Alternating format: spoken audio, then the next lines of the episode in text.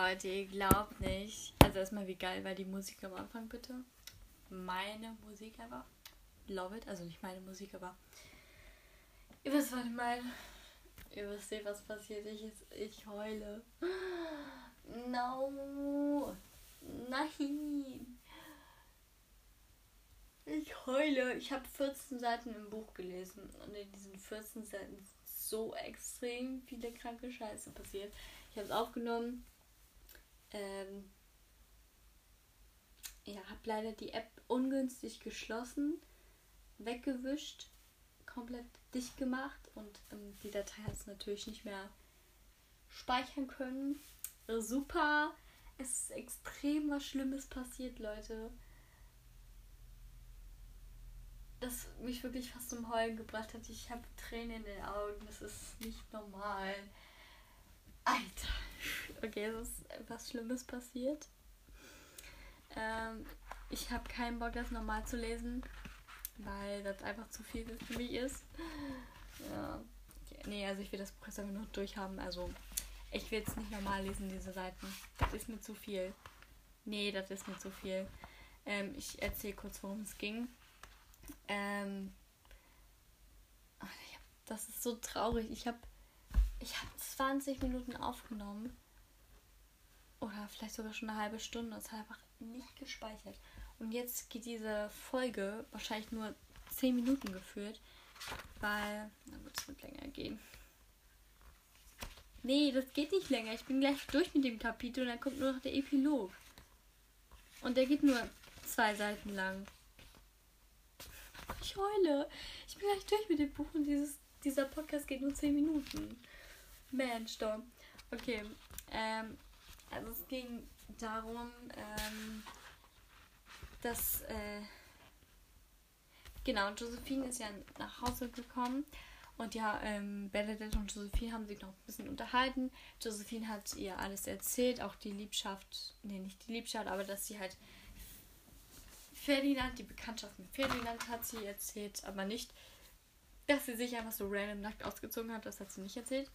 Ähm, das mit äh, Lotte, mit der Prostituierten oder Hure, was auch immer, ähm, das hat sie ihrer Mutter erzählt, also Josephine. Äh, Genau. Ähm, genau. Und dann ging es halt ähm, darum, dass äh, Bernadette das halt nicht gut findet, immer noch, dass ähm, Alexander und Konstantin ähm, bei dem Mord äh, von Kaxmarex, so hieß sie, glaube ich, die Familie, dass sie da halt mit reinstecken dass sie halt die umgebracht haben, die Kaxmareks-Familie. Also das ist die mit dem Mann, mit der Frau, mit dem Kind, was so verkrümmten Bein hat, äh, wo sie halt das operieren wollten. Ähm, ja, ich glaube, das war. Habe ich, das, hab ich das schon vorgelesen?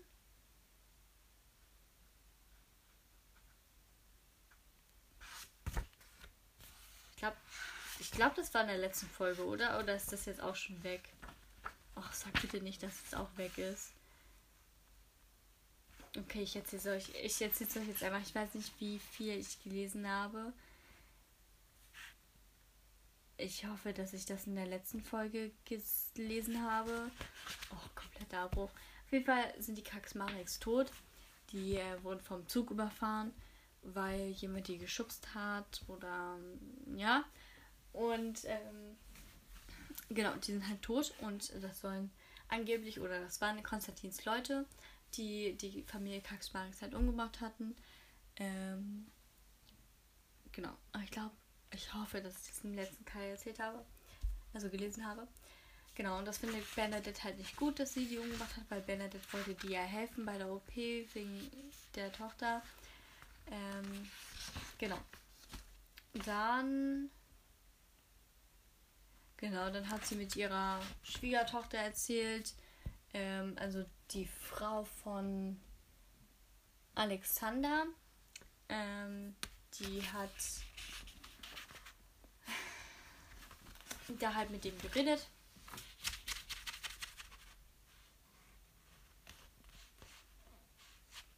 Ähm, und hat gesagt, ja, pack mal deine Koffer, du bist ja jetzt nicht mal hier, ne?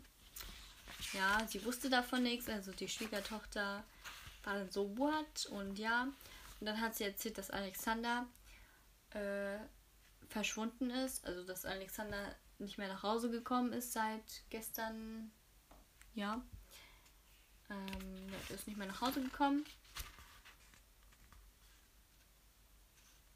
Äh, genau, dann ähm, hat Bernadette Josephine äh, so einen Kontakt weitergegeben, äh, irgendwie so ein Künstler oder so, der sie berühmt machen kann.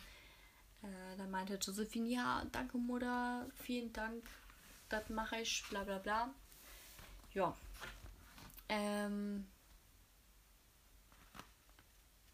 genau, und dann sagt äh, Drominski, also der Empfangstyp, der Rezeptionist, der sagt ähm, Bernadette, dass ähm, Alexander ähm, gestern ähm, aus dem Hotel gegangen ist. Ähm, und da hat er mit zwei Männern geredet und mit denen ist er dann mitgegangen.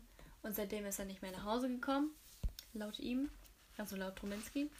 Und das stimmt. Ähm, Bernadette schaut in, ihr, in seinem Büro nach, da ist er nicht. Ähm, genau, dann schaut sie in der Dachkammer, weil sie dachte, dass er sich umbringen würde äh, wegen des Streits. Äh, genau.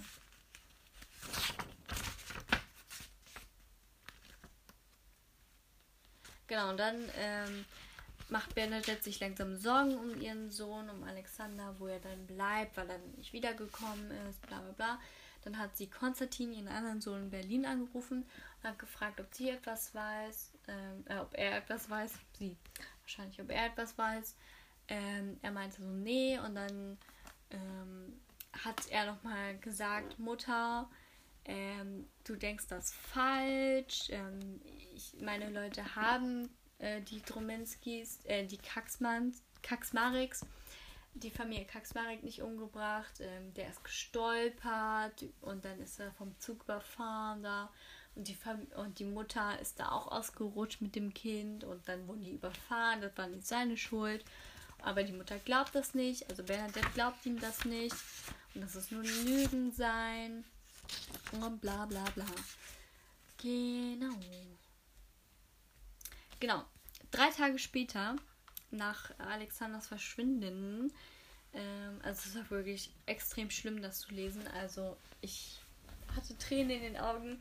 Ich erzähle das jetzt so, ja, nach drei Tagen seines Verschwindens, aber es war richtig spannend, das zu lesen und ähm, es war auch richtig traurig. Ähm, genau, da ruft äh, nach drei Tagen jemand an bei Konstantin im Büro in Berlin aus Frankfurt und ähm, der sagt so, yo, mach das niemals. Also das ist, das ist, ähm, Schnittke. Arnold Schnittke. Äh, der Typ, der angerufen hat, der heißt Arnold Schnittke. Und Schnittke, den Namen, den haben wir ja vorher schon mal gehört. Ähm, das ist schon ein bisschen länger her im Buch. Aber den haben wir schon mal gehört. Und dann sagt der Typ halt, also dieser Arnold Schnittke, ja, sie kennen meinen Bruder. Und dem hat, ähm, ähm, also einer von Konstantins Leuten hat seinen Bruder anscheinend umgebracht. Ähm, ja.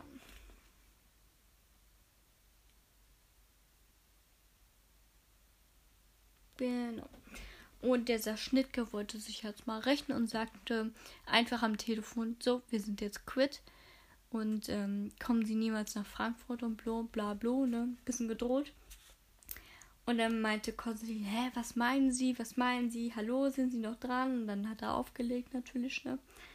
So, dann kam Nolte herein und ähm, also kam reingeplatzt in seinem Büro. Nolte ist ja seine rechte Hand und ähm, hat er war vollkommen außer Atem, war voll Schock und meinte so, Chef, kommen Sie einfach raus. Ich weiß nicht, wie ich das sagen soll. Kommen Sie einfach raus. Und da dachte ich mir schon, oh no, was ist passiert?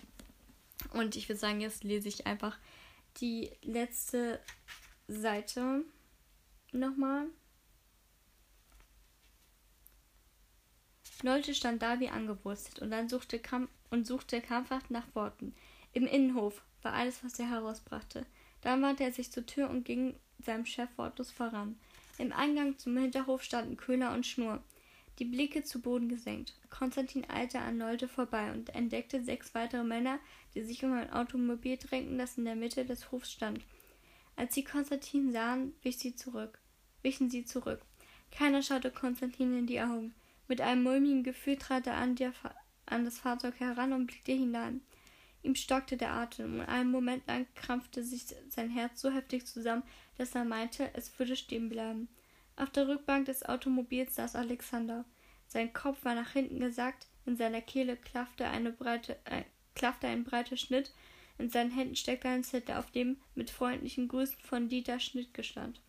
Genau, also dieser Dieter Schnittke, der wurde anscheinend umgebracht von ähm, Konstantins Leuten. Und sein Bruder Adolf Schnittke, der wollte sich halt rächen und hat halt dafür Alexander umgebracht. Richtig schlimm. Deswegen hatte ich Tränen in den Augen. Konstantin taumelte rückwärts zur Hauswand und krümmte sich nach vorne und übergab sich. Bernadette, also ja, genau, jetzt geht's weiter.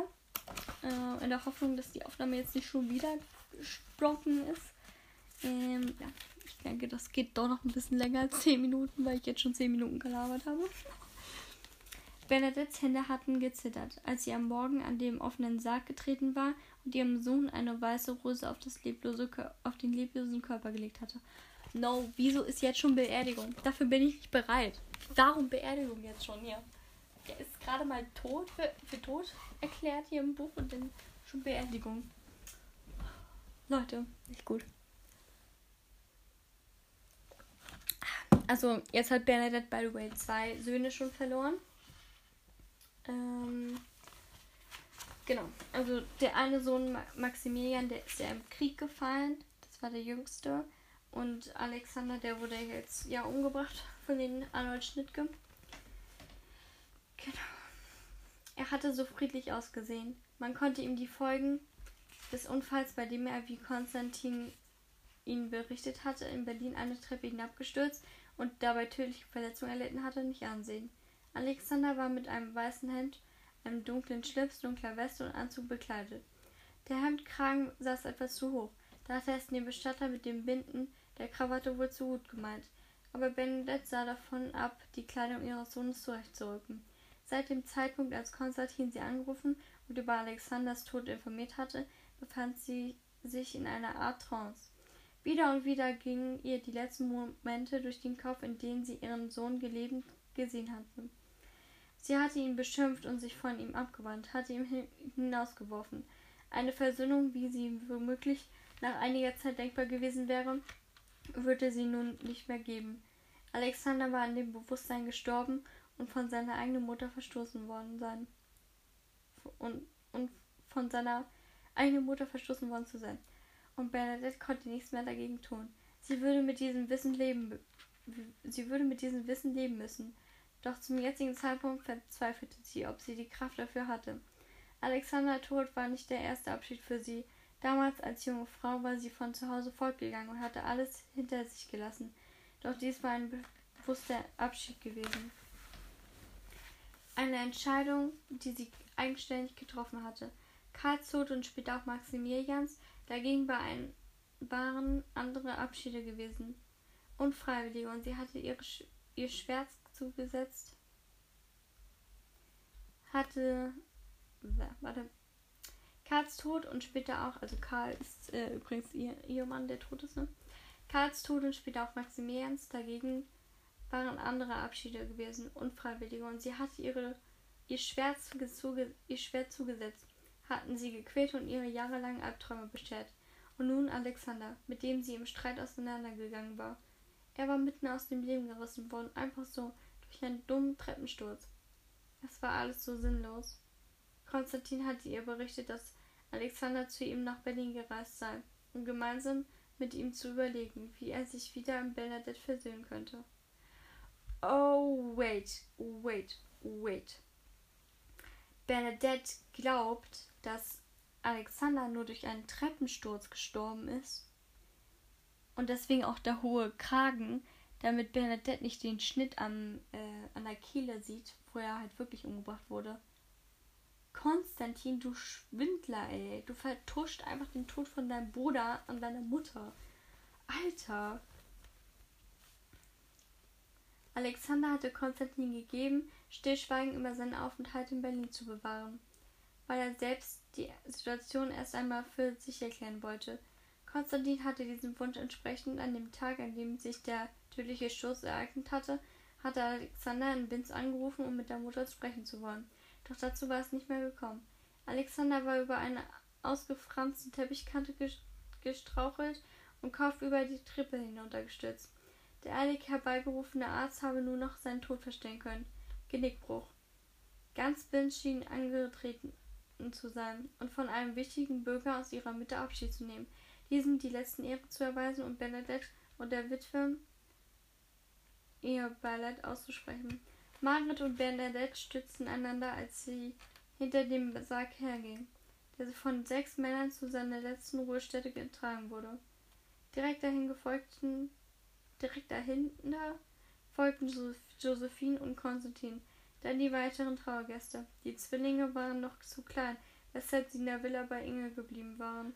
Major Götz Wilhelm hatte sich unter die übrigen Trauernden gemischt und wurde eines von vielen Gesichtern, die vom plötzlichen Tod des Hoteliers schwer betroffen schienen. Doch Götz, Alter, die Zwillinge haben einfach keinen Vater mehr. Alter Falter. Doch Götz wusste, dass die Auswirkungen für ihn wesentlich bedeutsamer waren als für die anderen. Zwar, hatten, zwar hatte Benedikt es nicht ausgesprochen, doch er wusste auch, dass sie ihn in absehbarer Zeit nicht heiraten würde. Bis kurz vor dem schrecklichen Ereignis hatte er noch das sichere Gefühl gehabt, endlich Zugang zu ihren Gedanken, vor allem aber zu ihrem Herz gefunden zu haben. Doch dies schien nun mit einmal vorbei. Oh, das ist auch voll traurig, dass er sie jetzt nicht mehr heiratet. Oh, alles traurig hier. Bellettet hatte sich vollkommen in sich selbst zurückgezogen, schien vor Kummer geradezu versteinert. Ihr Blick war eigenartig leer, und es war, als wäre nur noch ihre Hülle da. Er wusste nicht, ob es ihm mit der Zeit gelingen würde, zu ihr durchzudringen, er hoffte inständig, dass es noch eine Chance für sie beide gab. Benedette hörte die Stimme des Priesters, auch wenn sie nicht verstand, was er sagte.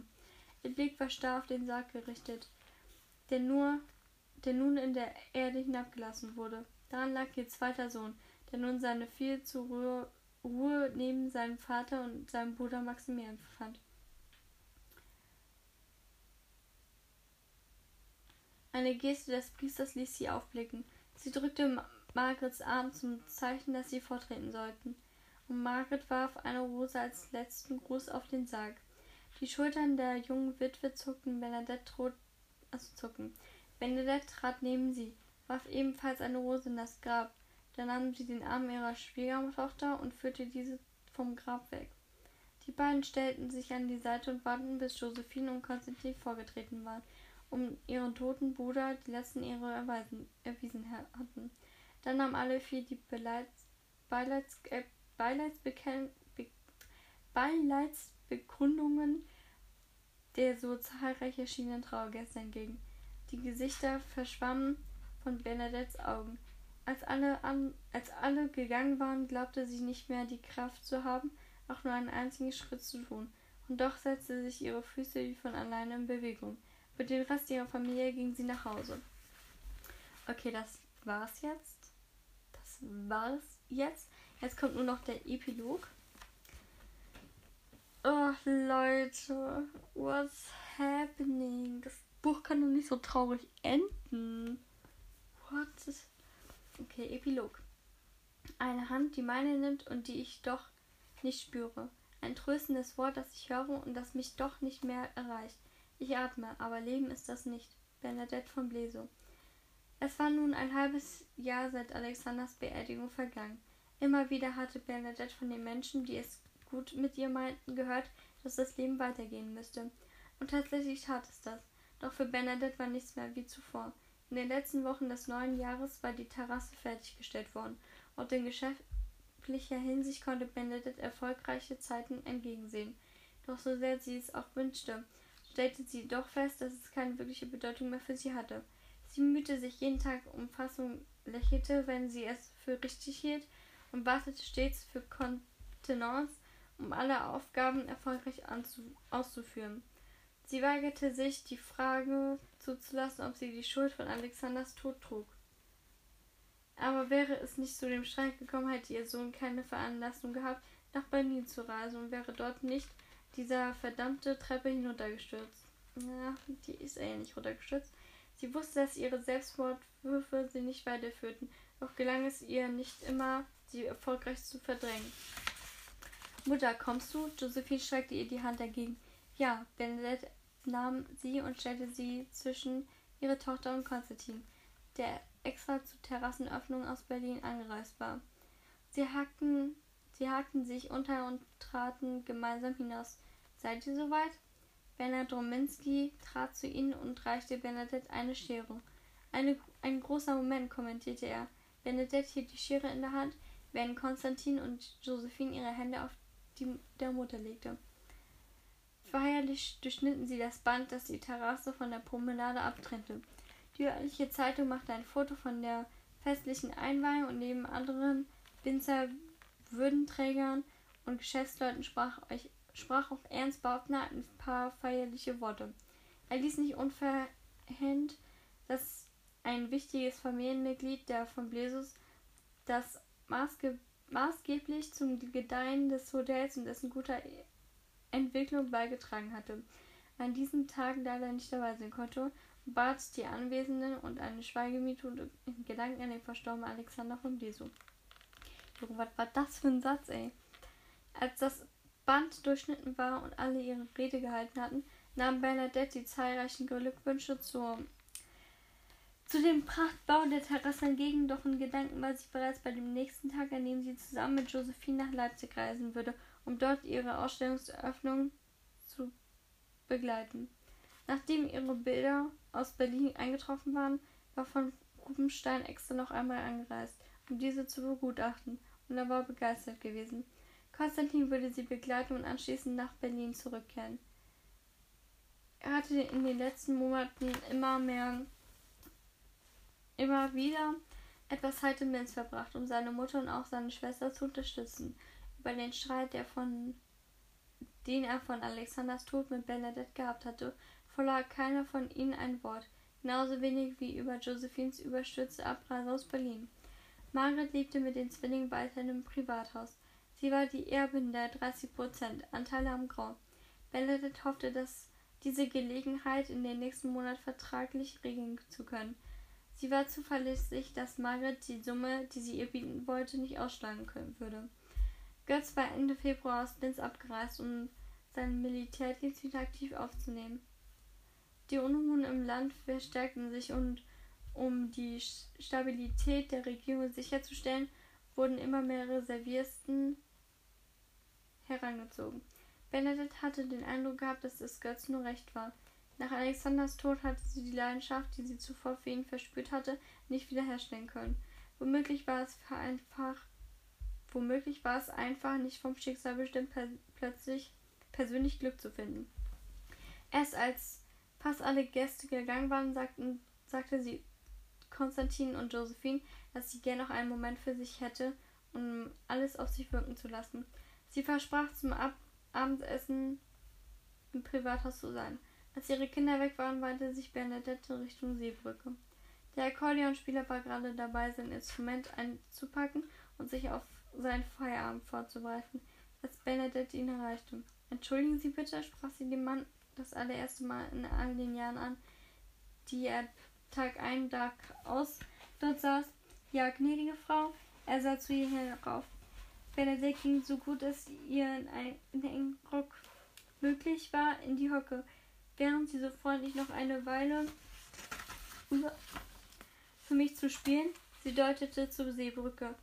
Nur bis ich das Ende des Stegs erreicht habe. Gern, gnädige Frau. Bernadette zog einige Münzen hervor und legte sie ihm hin. Danke. Aber nein, das ist nicht nötig. Für Sie spiele ich auch so, gnädige Frau. Das ist reizend von Ihnen, danke. Sie ließ die Münzen trotzdem liegen und erhob sich. Direkt vor ihr lag die Seebrücke, 581 Schritte. Dann hätte sie das Ende des Piers erreicht.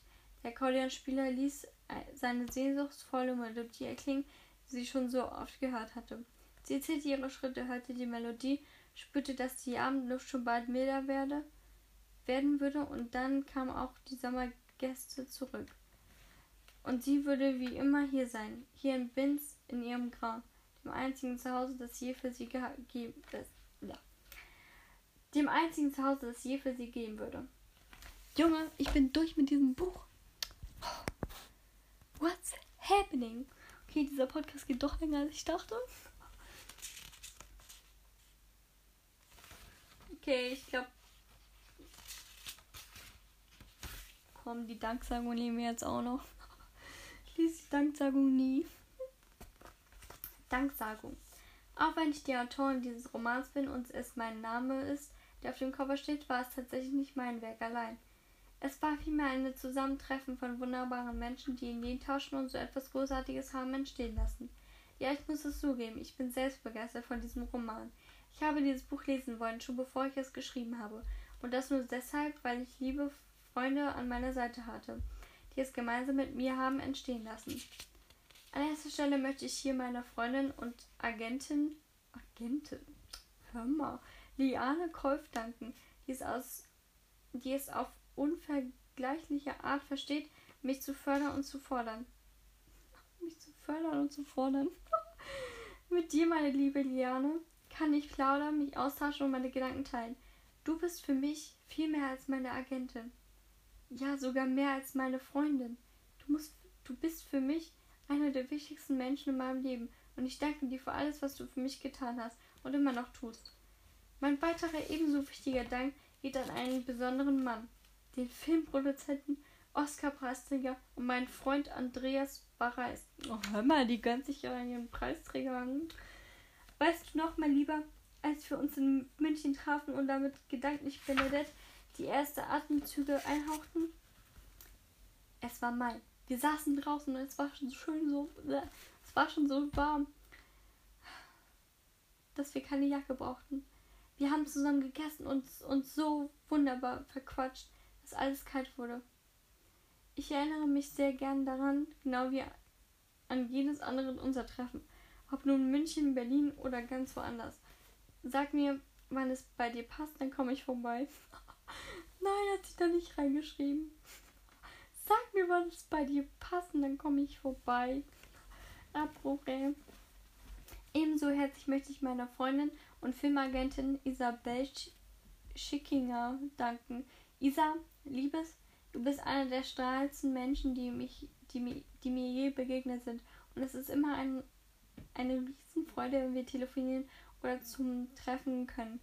Deine Begeisterungsfähigkeit und Leidenschaft für Bücher und Filme, vor allem aber auch für Menschen, sucht, sucht ihresgleichen. Dass ich die meine Freundin nennen darf, dass ich dich meine Freundin nennen darf, oh, bedeutet mir unendlich viel. Menschenskinder. Ich brauche hier fünf Stunden für diese Danksagung. Alter Falter. Auf keinen Fall möchte ich eine Frau hier unerwähnt lassen, die inzwischen ein wichtiger Mensch in meinem Leben geworden ist. Silvia Kutney-Walzer. Kennengelernt habe ich dich, liebe Silvi, als versierte und erfahrene Verlagsfrau, die mit viel Liebe und Leidenschaft stets das Beste aus meinem Text herausfinden vermochte.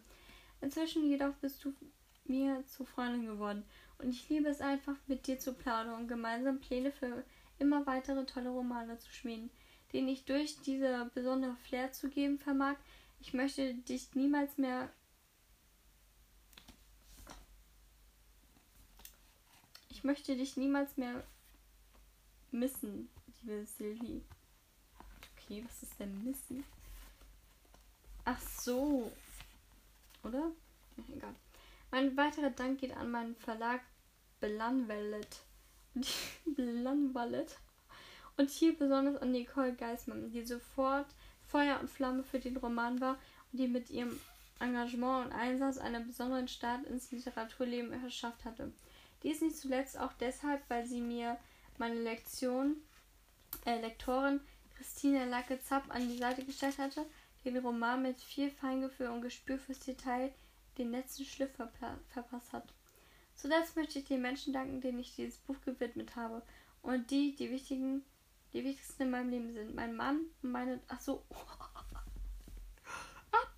Abbruch, Ich habe ja vorhin gesagt, dass sie sich so einen Typen klärt. So, so einen Filmproduzenten Oscar-Preisträger. Aber die Mann, ey. Boah, ich habe das vorhin falsch verstanden. Ich habe das zu viel interpretiert. Abbruch. Mein Mann und meine drei Kinder. Ihr vier seid einfach unglaublich. Unterstützt mich in jeder Lebenslage und es ist einfach herrlich, mit euch zusammen zu sein. Ihr wart es damals, die mich überredet haben, mein Manuskript bei der Agentur einzureichen. Und was ist seitdem nicht alles geschehen? Ihr macht mich so glücklich. Und mit euch ist einfach alles möglich. Dankeschön. Dankeschön ist fett geschrieben. Lesen Sie, wie es weitergeht, wie es weitergehen wird in Band 2, der im Frühjahr 2021 bei Blan Ballett erscheinen wird. Den habe ich ja schon, den zweiten Teil. Brauche ich ja gar nicht lesen. Okay, Guys, ich bin durch mit dem Buch. Und ich habe sogar noch Danksagung gelesen.